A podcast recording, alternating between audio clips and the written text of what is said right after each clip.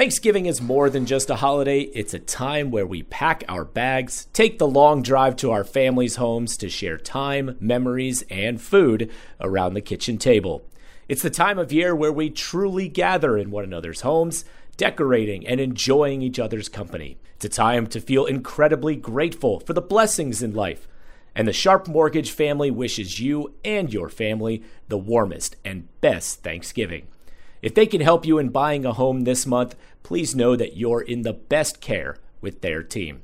Contact Ashley with the Sharp Mortgage team with an email, ashley at sharploans.com, S H A R P E loans.com, ashley at sharploans.com. Hello, everyone, and thank you again for listening to episode two of In Harmony with Piedmont Opera. Glad you've returned to the podcast, and we are excited to visit with another very interesting and compelling guest today. Her name is Kristen Schwecke. How are you? I'm well, thank you. So, I, have got a lot of information here about your bio. It is very lengthy. You are very accomplished. it's a very impressive resume. Um, we will have ways that people can read through all of the things, but I love this the way that it starts, which is a name to keep in mind. Her voice filled the house and dominated the stage. Simply spectacular. What a promising, dramatic soprano from opera lively, the mm-hmm. origin of that quote. You hear that? What do you what do you think? I mean, that's that's Well, that that was as soon as I read that quote, I'm like that's that's my bio quote. That's all I need, right? right. Yeah. all right. So, um, for for the uninitiated, though, uh, give us give us kind of the, uh, the, the Cliff Notes version of of your story. Um, introduce people to to Kristen, who you know they they hear for people that hear your name and they're thinking, oh well, I'd like to learn more. I don't really know a lot about Kristen. What would you like people to know at least off the jump? Sure. Um, I am originally from Wisconsin. I went to undergrad and got my master's degree in Wisconsin. Um, my master's I got at the University of Wisconsin Madison. Um, and then I moved down here to North Carolina to do the A.J. Fletcher Opera Institute okay. at the School of the Arts. Um, so I did a postgraduate degree at the Fletcher Opera Institute. They do like a professional artist certificate. Mm. So that's what brought me down to North Carolina. Okay. Um, I did that for two years and I've been here ever since. Uh, so I came down in 2011. Yeah. Yeah. Okay. So um, I I really kind of fell in love with North Carolina and Winston Salem, and um, so now now I'm here. Um, so when I finished, I I was lucky enough to um, have have plenty of performing opportunities, and um, after kind of doing doing the I guess you would say the young artist thing, going and performing at other companies. Um, I started teaching locally mm-hmm. here. So I started um, right downtown at the Stevens Center where Piedmont Opera performs. Sure. Um, the North Carolina School of the Arts has their community music school there. So I started teaching voice lessons there. And um, after I was there for a little while, then I started on faculty at Salem College. And um, then also really kind of fell in love with teaching uh, voice lessons and um, luckily get to still perform quite a bit while I'm teaching all of my students. Yeah. And um, and then I started at Wake Forest last year on oh, their wow. faculty. Yeah. Okay. So you you've done a little bit of everything in terms of your your studies, your performance, your teaching at all different places, but clearly you you put down some roots here in Winston Salem. Mm-hmm. Uh, going back to to when you were at Wisconsin, so you you got your master's in voice. Yes. How early did you know that this was going to be a path you wanted to pursue? Well, so I always wanted to be a singer. Uh-huh. Um, I didn't know what what that meant to what extent. I think when I was little, I wanted to sing country music because that's like what I knew. Um, and then my my mom got me involved in children's choirs. Um, so plug for Piedmont Youth Chorus mm-hmm. here. Um, so I think that's that's a really great way to start as a singer is to sing in a youth chorus. Um, so I started I started there, and then I got involved in musical theater in the like community theater companies. Mm-hmm. Um, and so then I thought that that's what I wanted to do. Um, and so while I was getting involved in all of that, I started taking voice lessons for the first time. Um, and my voice teacher, she was an opera singer. She had sung in the chorus of the Metropolitan Opera. And um, so she kind of we made a deal when I started taking with her because I was working on uh, some pop songs, some musical theater songs, and then she introduced me to classical music and opera. Mm. And so she was like, We can do a little of your stuff and then let me introduce you to some of these. And so she got me involved in doing um, competitions like state solo and ensemble and that kind of thing. And um, I was actually really drawn to the discipline of classical music and um, the the details that that are involved in it. Um, and so she actually got me involved in my very first opera when I was in seventh grade. Mm-hmm. I sang in the Magic Flute, and um, I was one of the little spirits. Um, and had the most amazing time. And especially, you know, when you're a young child and you hear the Queen of the Night the first time, it's just like sure. magical. Yeah. Um, that a voice can do something like that. Um, so and then i took a little break after that from opera because you know you go to high school and um, got back more into musical theater. And then i was like well i want to sing. So I will go and get a degree in voice, not really knowing what yeah. that meant. Yeah. Yeah. So, okay, so you, you mentioned this a little bit in terms of what drew you to the classical style, which is the detail. Mm-hmm. Um, but what what ultimately made you decide to say this is the type of voice I want to pursue and not pack up everything and move to Nashville and try to make it as a country singer. Right, right. Yeah. I don't know. I think it's just when I sang classical music and when I sang opera, the way that it resonated with me, just, you know, um, the emotion of it and just the beauty of it and kind of how raw it can be. Um, it just spoke to me more than any other genre okay. that I had sung. As the season changes here in the Triad, so does the feeling of being outdoors. The humidity lessens, the mosquitoes start to disappear.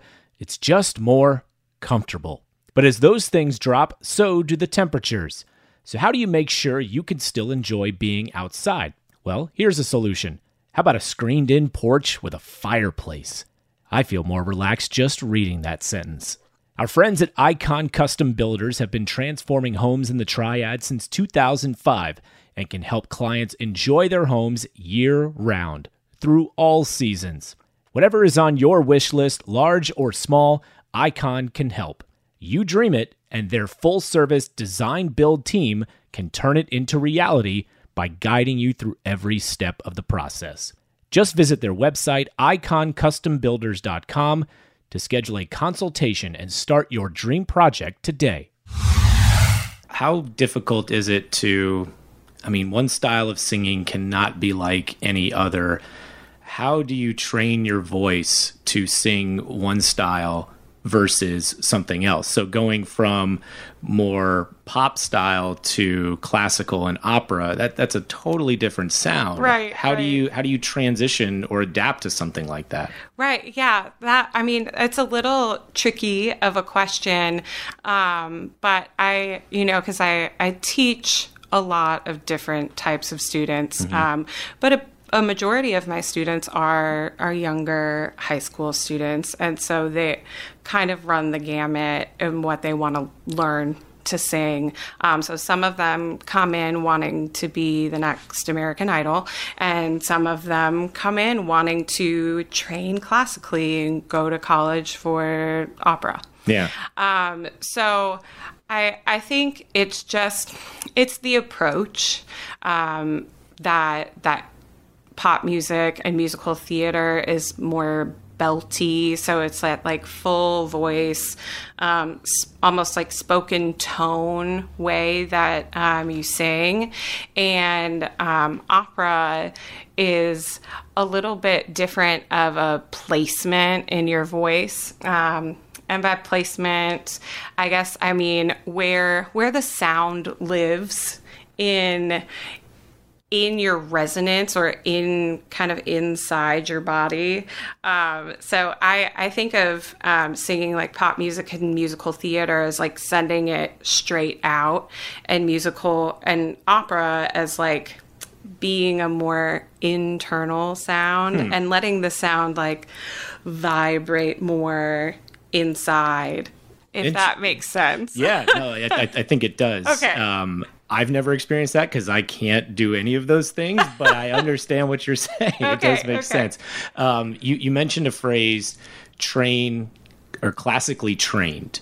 Mm-hmm. What is that? What does that mean? What does that entail to be uh, to have somebody's voice that's more trained for classical? Right. So um, I all of my students, I train them from a classical perspective. And I like to always compare it to like when you, when students take dance, a lot of times they always start with ballet. And I feel like classical music is the same way when you're learning how to sing or take voice lessons. Hmm.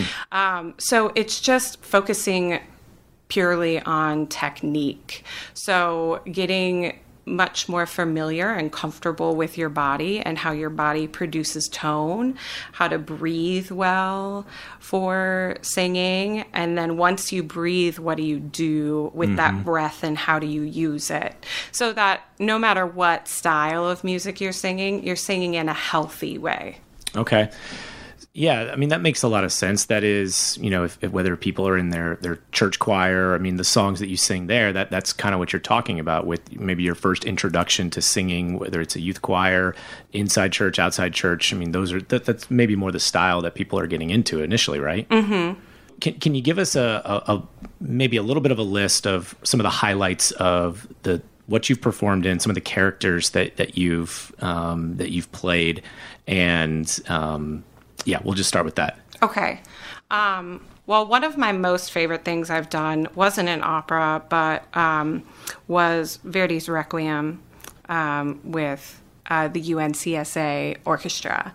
Um, that that was one of my most favorite things I ever sang, um, which it feels a little bit like an opera in mm-hmm. itself. Um, but operatically, um, a couple of my favorite things. Actually, the first thing that I did with Piedmont Opera, it was a joint production with Piedmont Opera and uh, the Fletcher Opera Institute. We did Robert Ward's The Crucible. Yeah. Yeah.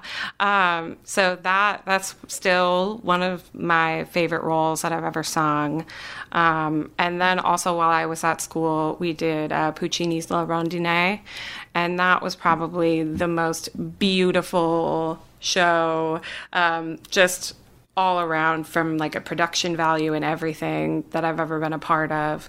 Um, I also really enjoyed um, doing Rigoletto here. Mm-hmm. Um, and this this last production of Traviata, um, it it wasn't like a big role for me, but it was a really fun production. There was a really good energy to it. I think um, Winston Salem as a whole was really ready for some big grand opera, and I think Piedmont Opera was ready yeah. for some big grand opera. So it was nice. It was nice to be part of that return after kind of a you know a weird time for yeah. the arts. Um, and then probably uh, The Marriage of Figaro was one of my other favorite operas that I've done. How, how do you, when, when you're playing, when you're involved in that range of performances and characters, how do you approach each one? How how do you get into the right perspective, the right um, training, practice, rehearsal.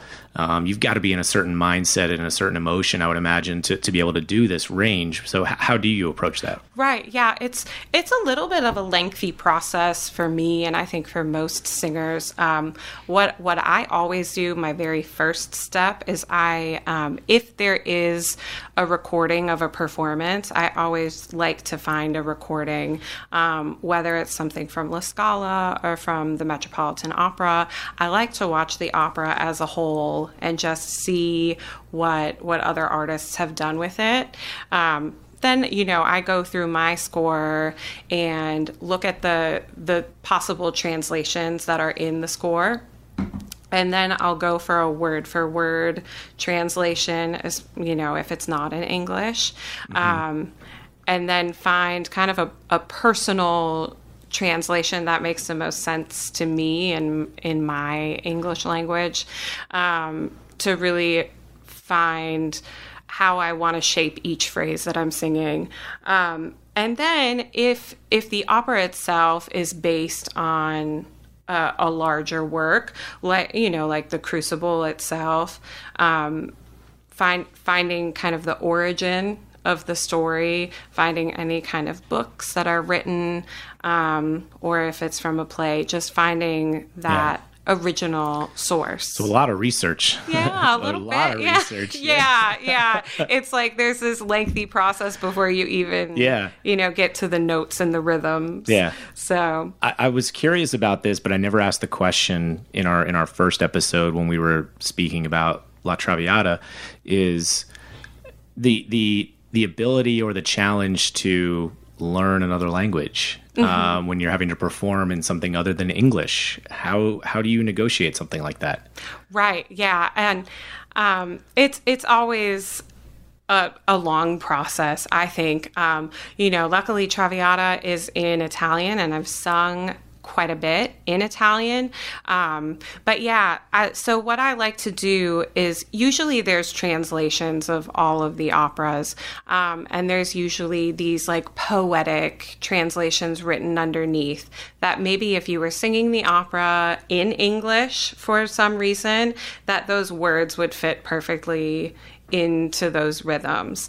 Um, but that's not exactly the words that you're saying. So then I like to find those exact, like, word for word translations. Mm-hmm. Um, and then I take both of those concepts and turn it into like my original Kristen translation of like what are they really saying right there? Or how would I say that personally so that I can I can convey that I can get that emotion across in like on my face and in my voice. Trying to ascertain the the meaning rather than just memorizing words and translations. Exactly. Yeah the Triad Podcast Network is sponsored by Jennifer Johnson, owner of Three Magnolias Financial Advisors and a local certified financial planner who helps people plan for big financial goals, such as retirement or college. Especially now, navigating markets is challenging, particularly for those gearing up for retirement, young professionals, business owners, or retirees. Am I saving enough for retirement? As a business owner, do I need a workplace retirement plan to attract and retain key employees? Am I using the right individual investment strategies? Personally, I had some of those questions. Plus, how do I save for my kids' college education? So I went and got local independent advice from Jennifer and her team at Three Magnolias Financial Advisors. They're located in Winston-Salem, and you can get started like I did with a complimentary, no obligation consultation right here in the Triad. Just call 336 701 1600 or email Jennifer at the number three magnolias.com. Jennifer at three magnolias.com. And be sure to catch Jennifer's podcast covering all sorts of financial tips, trends, and strategies right here on this same feed with the Triad Podcast Network. Securities offered through Cetera Advisor Networks, LLC, member FINRA SIPC. Investment advisory services offered through Three Magnolias Financial Advisors. Three Magnolias Financial Advisors and Cetera Advisor Networks are not affiliated. Cetera is under separate ownership from any other named entity. You know, we, we mentioned that you went to your undergrad and you got your master's at Wisconsin, and then you came here and you were part of the, the Fletcher program for mm-hmm. opera with UNC School of the Arts. Can, can you speak to the transition from being more of in the student role to then jumping into the professional performance part of this now? Right. Yeah. It's, uh, well, so I, first I will say I feel like, um, the AJ Fletcher Opera Institute does such an amazing job at preparing you for uh, the professional side of being an opera singer. Um, the way that they treat you as a performer is very much like you are a professional already. They, you know, send you your daily call schedule. Um, sometimes they're nice and send the whole week, uh, but you you are treated from the beginning like you are a professional when you start in a in a very safe place to make mistakes. Sure. But um, they they really kind of show you how it's going to be in in an ideal professional setting. Yeah. Um, but I, I think there is a little bit of imposter syndrome when, when you graduate and get out there and you're uh, now this professional singer. Yeah. Um, but it's it's been nice for me always being able to come back to Piedmont Opera uh, because when I was at Fletcher Opera Institute, it was with Jamie Allbritten, Steve LaCosse, and Marilyn Taylor. Um, the like perfect trifecta of educators for opera. Um, so so whenever I get to come back to Piedmont Opera, it's always Jamie um, and usually Steve directing the show. Um, so it always you know feels like I'm coming back to a really safe place. Um, but they still now me coming back as a professional and not a student they treat me totally like I'm a professional artist coming in to do my job yeah. and not so much like a student that they need to take care of. Yeah, yeah, yeah. What was it like for you the first time you were on stage, moments before everything started, when you did your first professional performance? The emotions, the nerves, were you nervous? What were you feeling at that time? Mm, yes. Can you I, can you recall? I, I um, it it was very very nerve wracking. Um, I was doing I was doing an opera called Too Many Sopranos, and um, it it was a little scary because I, w- I was the youngest person in the cast. Um, so beside yeah, I think that was my first professional opera, and so I think I was 21 or 22, and everybody else in the cast was, um, you know, a, quite a bit older and more, much more established. Um, but I think it's as soon as you start performing, you just get so wrapped up in the character and in the moment, you don't really have time to be nervous because if you're nervous while you're up there performing, it's going to come through, sure. and um, and then it's just going to get in the way. So I think as long as you can really, as long as you have that character development that you've been working on, you can really just like count on yeah. on that character. Were, were you always comfortable on stage in front of people? Did that take some time uh, going back to maybe some of your your younger years as as a kid, a teenager, a young adult? Mm-hmm. Where, did you ever have to overcome any sort of um, stage anxiety? So I, especially when I was younger, I would always get extremely nervous right before I sang, but it was like as soon as I was there to perform and started singing, it all yeah. would go away. Okay. But leading up to leading up to the actual performance was always a little terrifying. Any um, any pre-show rituals that helped you to uh, to get past that? Um, I think breathing, because I really do. You know, I tell my my students this all the time. When we're nervous, the very first thing that goes is our breath, mm. like a nice deep full breath. Um, so I always like to take some nice calming breaths before before I go. But um, yeah, no other rituals besides that. Okay. Or the one that I do like to do from time to time, especially if I'm feeling a little unsure of it, is um, is visualizing myself doing the performance successfully Okay. already. So already having that in my mind that I've already done it. Yeah. I can, you know, that that it will happen. That's good. That's good. Where do you see? Where do you want to see um, this particular part of performing arts, the opera? Where do you want to see this be over the next five years? How do you want to see this grow mm-hmm. in this area, particularly Winston Salem or mm-hmm. Piedmont Opera, over the next five years? As, as you know, as as we try to just introduce more people to it or, or build more of a consistent audience and, and try to um, let people understand the value of this particular form of arts. Yeah, um, because I do. I feel like our like the Piedmont Opera, Winston Salem fan base. Um, they're they're fierce and they will show up. Uh, but I think we do need to grow our audience. Um, just in terms of classical music in general, we have so many options in Winston-Salem to go see a classical music performance. Um, so I, I do really think that it's about people feeling like it's accessible, like it's um, for them, that it's not this high society, really expensive thing that they're not going to understand. Um, you know, I do, I think it's important to keep. Um, the the cornerstones of opera like like Traviata that we just did, like La Boheme, like Carmen.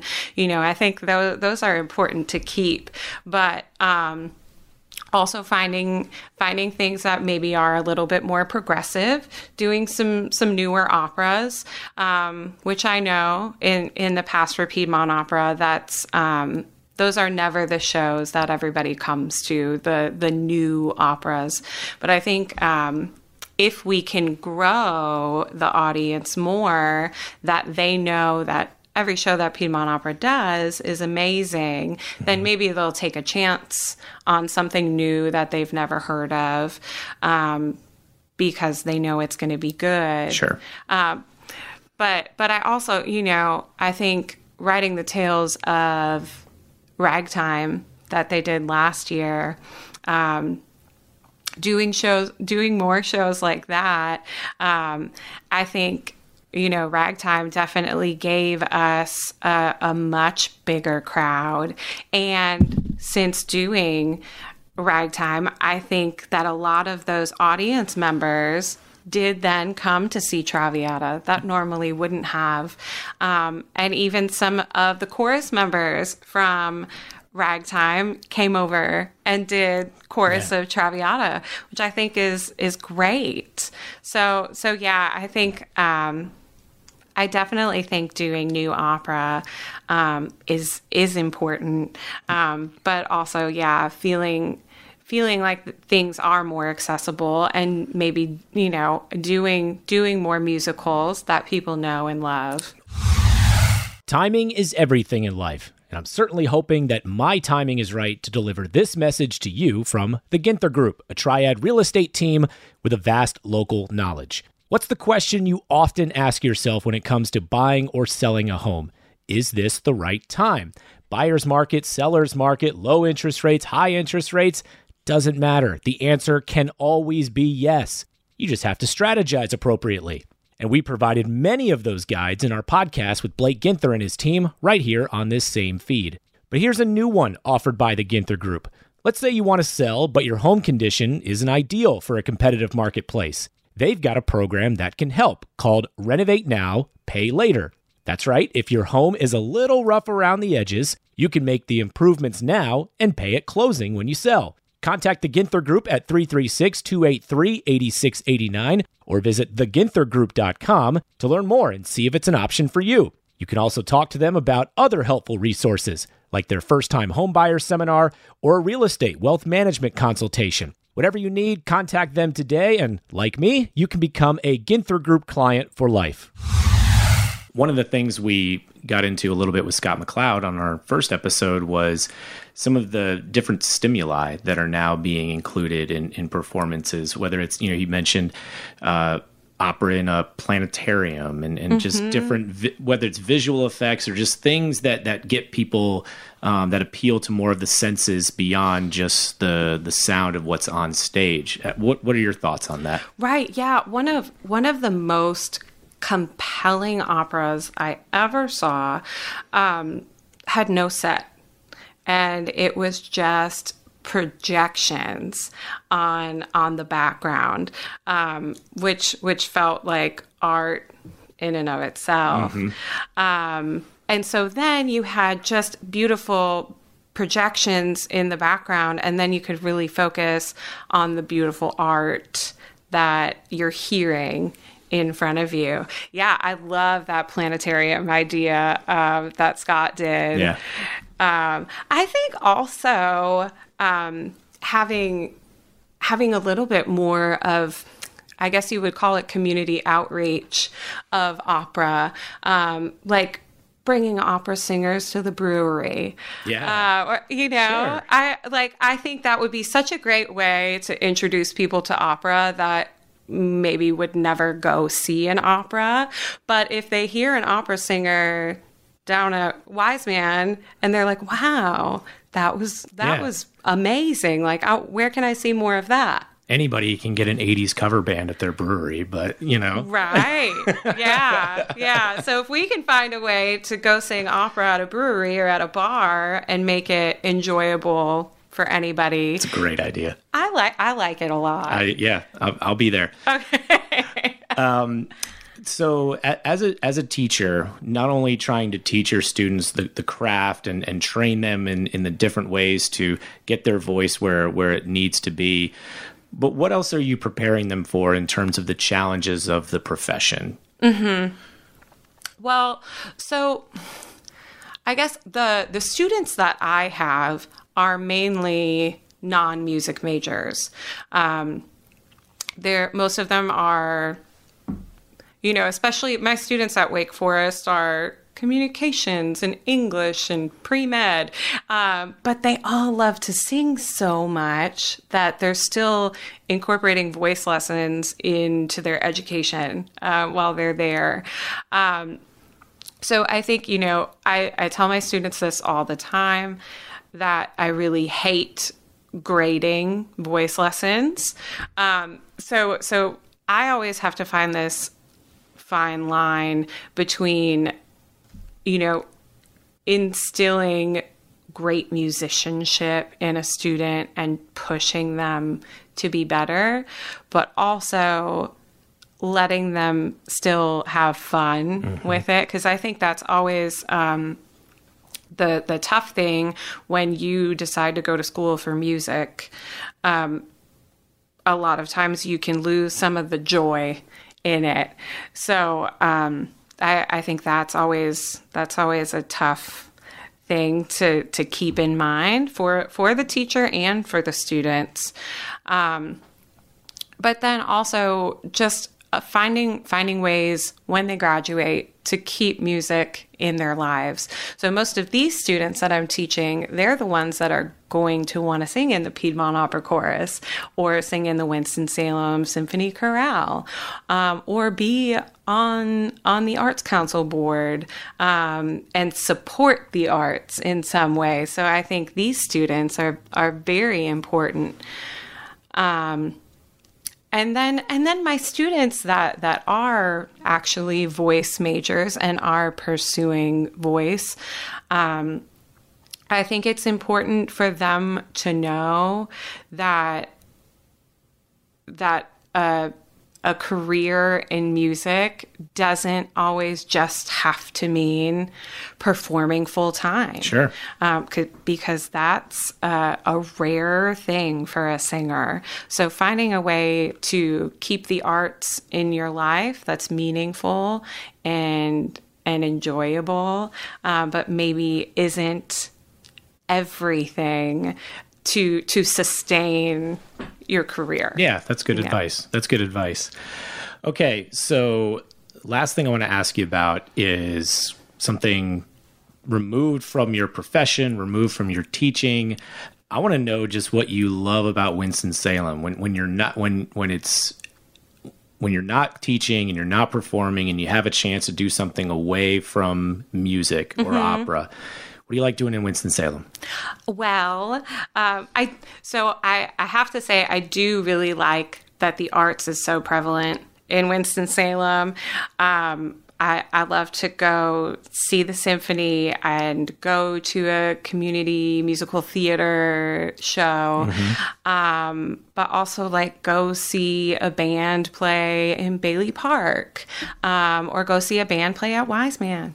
Um, and uh, the the murals that are starting to pop up around town Yeah. are some of my favorite. Um, I also like a lot of the restaurants that are downtown. I like that there's all these wineries that are with you know within 20 minutes of Winston, um, and that it's really not that far from a big city like Charlotte or Raleigh. Um, Where are you going to get your favorite meal in town? Ooh, um, lately Fratelli's. Yeah. Okay. Yeah. Over on Reynolda. Yeah. Yeah, that's my favorite spot lately. Yep. What uh, what what's the dish there that that just keeps drawing you back in? Oh, a ribeye. and they have it's uh my husband makes fun of me every time I order them, but they have these parmesan onion hash browns. Really? Uh, they're so good. It Does sound amazing. Yeah, and so that I mean that's probably the majority of the reason I go to Fratelli's. Um, beside besides the ribeye. Uh, Yeah. All right, very good. Well, Kristen, this has been fantastic getting to, to know your story and, and hearing some of your thoughts on, on arts here locally and beyond. So thanks for being a guest here on our on our show. yeah. Thank you so much for having me.